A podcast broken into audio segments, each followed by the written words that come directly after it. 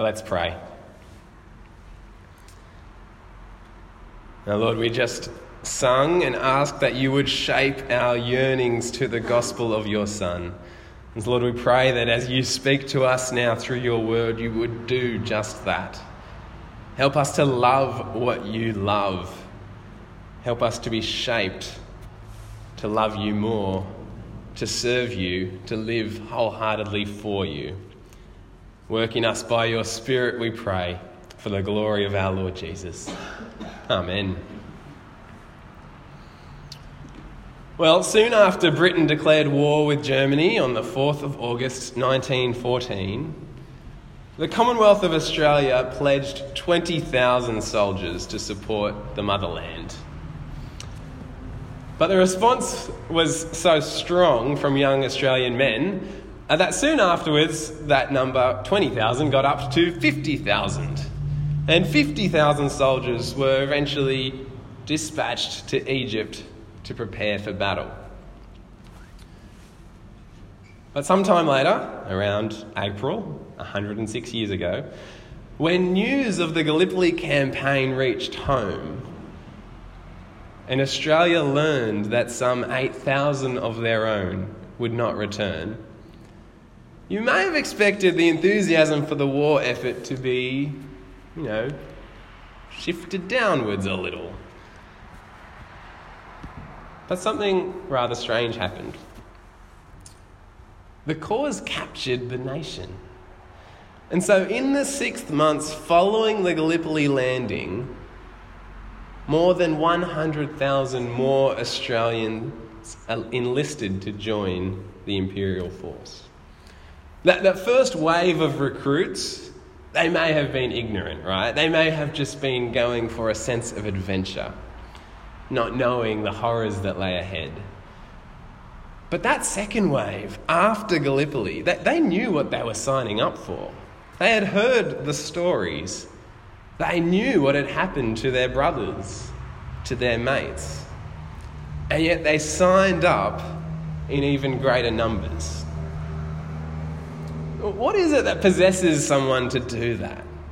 What possesses a man to leave his home and his family, to travel overseas into the middle of the bloodiest battle the world had yet seen? What drives a man to volunteer for a life of fear and suffering and likely death?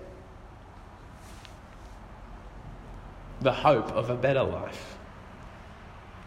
Those one in 12 Australians who enlisted to fight in World War I, they didn't volunteer to die. They volunteered to fight for the cause of justice, for freedom, and for peace. They signed up to suffer in the hope of a better life for themselves and for their families and for their fellow citizens. Well, this morning in Matthew 5, Jesus holds out to us the hope of a better life. That Jesus offers you this morning a life so good, a life so valuable, that it's worth being insulted for, it's worth being persecuted for, it's worth suffering for, it's even worth dying for. But unlike the Anzacs, or many of the Anzacs, who suffered for that good life but never got to live it. The good news for us here this morning is that it is through suffering that we are guaranteed the good life.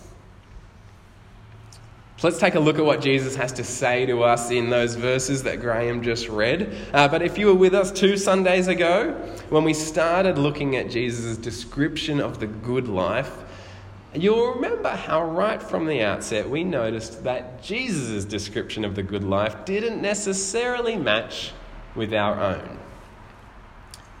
What Jesus says is good doesn't necessarily align with the things that we dream about. Because when Jesus says the good life, he doesn't mention anything about a house in Noosa or a healthy investment portfolio, or regular overseas holidays, or even having a beautiful family. He doesn't mention those things, and not that those things are necessarily bad, but Jesus knows they're not best. The good life, says Jesus, is not about being rich, but about recognizing that you're spiritually poor, because it's then that you'll turn to Jesus and be welcomed into his kingdom. You'll be more happy, says Jesus, when you mourn over your sin, because it's then that you'll find comfort in Jesus' forgiveness. You will gain more, says Jesus, from recognizing how great Jesus is instead of recognize or having everyone else recognize how great you are. You can hunger for riches or recognition or relaxation. But you'll only ever be truly satisfied, says Jesus, when you hunger for righteousness. See, all along, Jesus has been tweaking our ideas about what is good and showing us what is truly good, what's eternally good. But then we get to the last beatitude, this last description of the good life in verse 10 of Matthew 5. And it's here that we see just how radically different the Christian life is from the lives that your friends and neighbours are living. It's here that the gap between our conception of the good life and Jesus' conception of the good life is at its widest point. Because it's here that Jesus says it is good to be persecuted. Blessed are those who are persecuted because of righteousness, for theirs is the kingdom of heaven. Well, the first thing we need to see here, and the first thing that you'll see on your outline, if you've got one of those, is that if you're a follower of Jesus, persecution is to be expected. Now, I don't know about you, but when we read and when I read words like this, I think my instinctive reaction is to try and work out how it doesn't apply to me. We read these words and we don't want them to be true. And so we read them and maybe we dismiss them as words of comfort for those who happen to be being persecuted. Uh, we want verse 11 to say, Blessed are you if people insult you, if people persecute you, if people say all kinds of evil about you. But Jesus doesn't say that, does he? He says, Blessed are you when? Because the Beatitudes are not possibilities for Christians. These, these statements of blessing, these are the norms of the Christian life. This is not a description of what life could be like. This is a description of what life should be like in Jesus' kingdom. And so all of these statements should be true of all Christians which means that if you're a follower of Jesus, you should expect to be persecuted because of your faith. Now, that, that shouldn't be news to us. Uh, the Bible is really clear about this again and again and again. It comes up. Uh, Matthew, Mark, and Luke all record Jesus saying, You will be hated by everyone because of me. In 2 Timothy chapter 3, Paul says to Timothy, Everyone who wants to live a godly life in Christ Jesus will be persecuted. And likewise, Peter says in 1 Peter 4, he tells people not to be surprised when we get persecuted. He says, Don't think that it's something strange that is happening. This is completely normal. This is what we should expect. If you are going to make your king the one who was beaten and mocked and tortured and killed when he came into the world, well, we should expect to receive the same treatment. Because at its heart, the gospel is divisive, isn't it? Now, Jesus himself said he didn't come to bring peace to the world, but division, which is a startling claim. It's not how we tend to think of Jesus. But Jesus says he actually came to divide people. He came preaching a message that cuts to the heart of everything that we hold so dear. He came speaking a message that attacks our pride and exposes our greed. Now, I don't know about you, but I do not like admitting that I'm wrong. I suspect you're the same. Now, I hate admitting I'm wrong so much that when I do something wrong, I try to convince myself that I'm right. I, I essentially lie to myself, and I might even lie to others.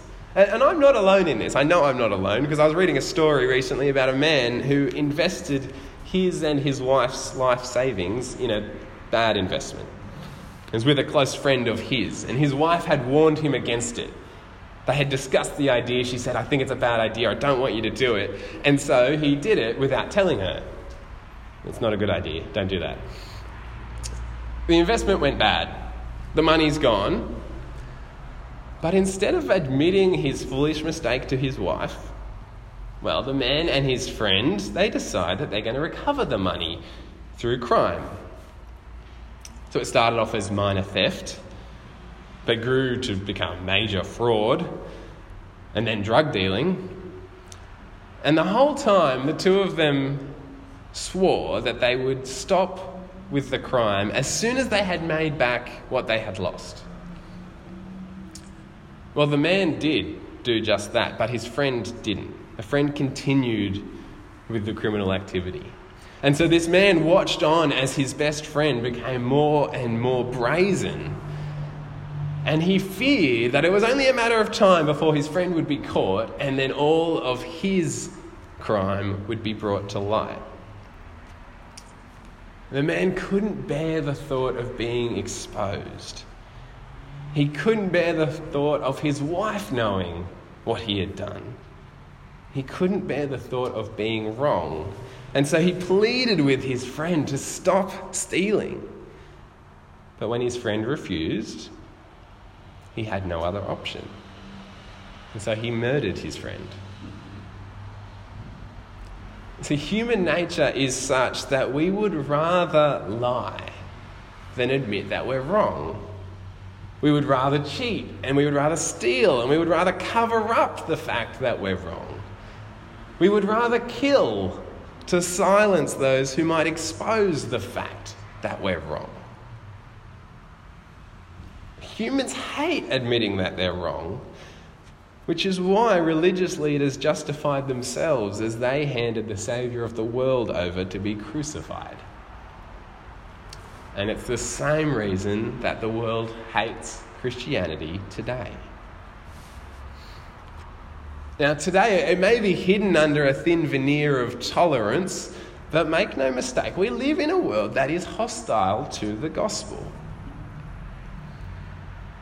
Because believing that Jesus is king comes with the humbling reality that you are not king. And many would rather not accept that reality. And so, if we are faithful to his message, we should expect to be persecuted. We should expect to encounter opposition. We should expect mocking. We should expect teasing. We should expect discrimination. It shouldn't surprise us one bit when people rage against us for being followers of Christ. But we don't need to fear it. We don't even need to fight it. We don't need to grin and bear it. Because Jesus tells us that instead we should joyfully embrace it. That's right. Persecution is to be expected and joyfully accepted. Because Jesus says those who are persecuted are blessed. He tells them to rejoice and be glad. And he gives us three reasons why. Uh, firstly, in verse 10, he tells us that it is those who are persecuted because of righteousness that belong in his kingdom. So, persecution is a blessing because it reminds us of where our true home is.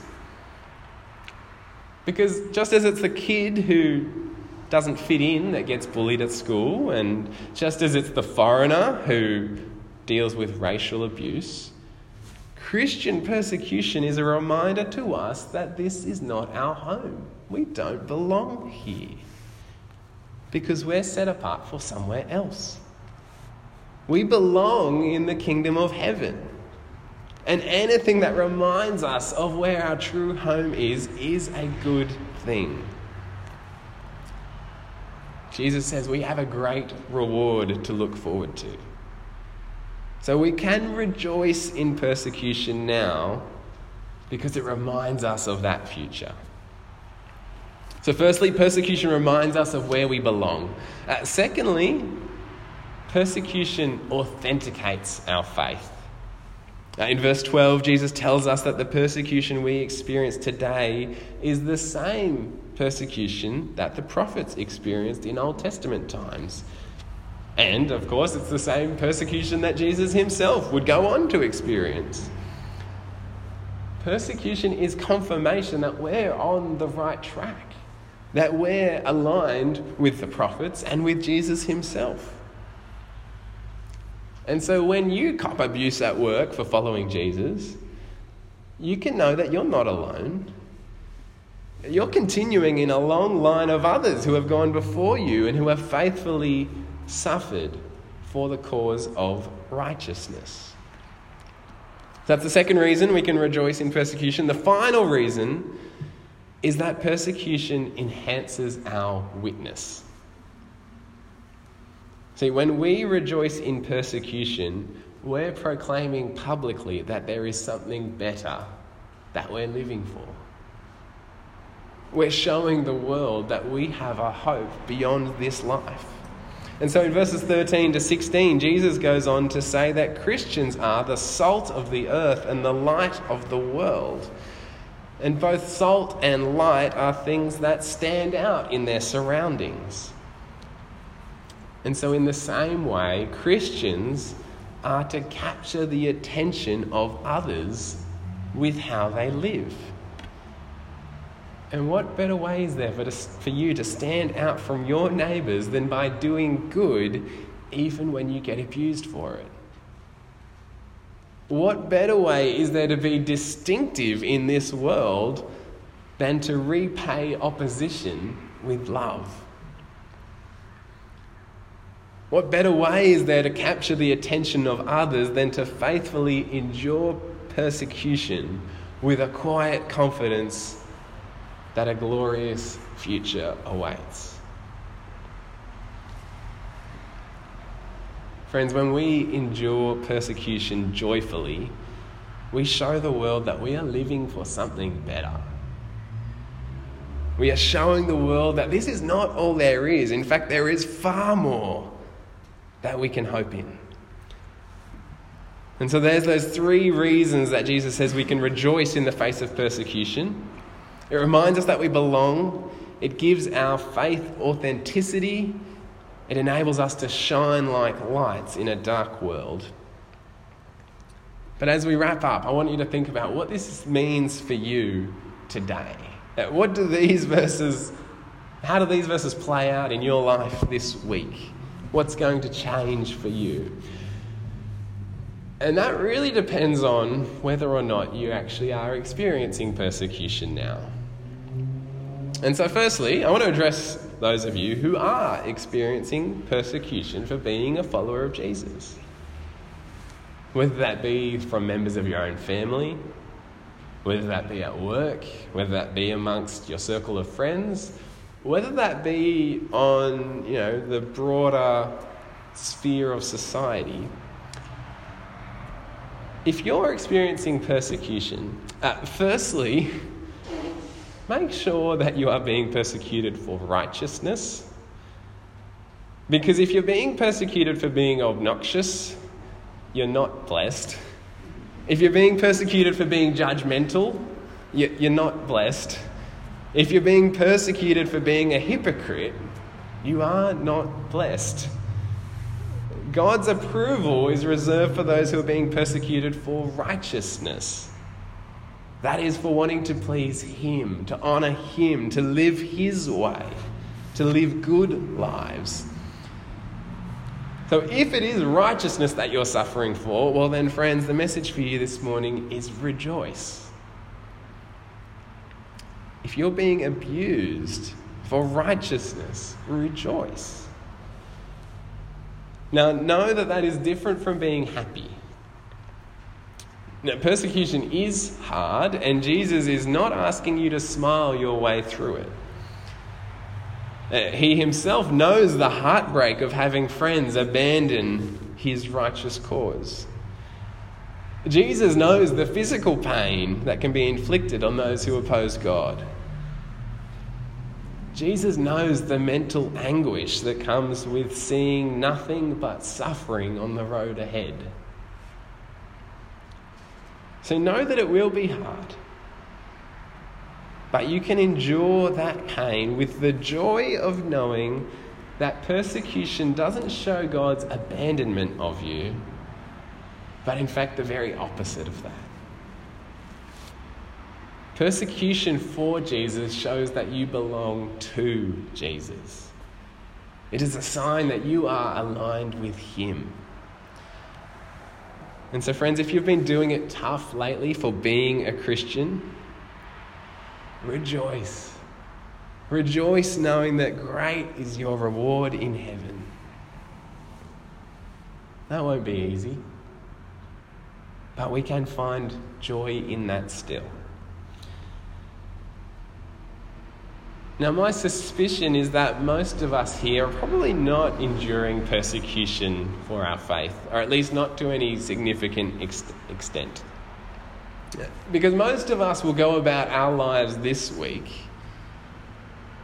and the fact that we believe in Jesus will have very little impact on the way we get treated by others. And I'm not sure that's a good thing. We can, we can thank God that we do live in a country where, where Christianity is accepted and not, you know, not, it is tolerated. We can thank God that we are treated well.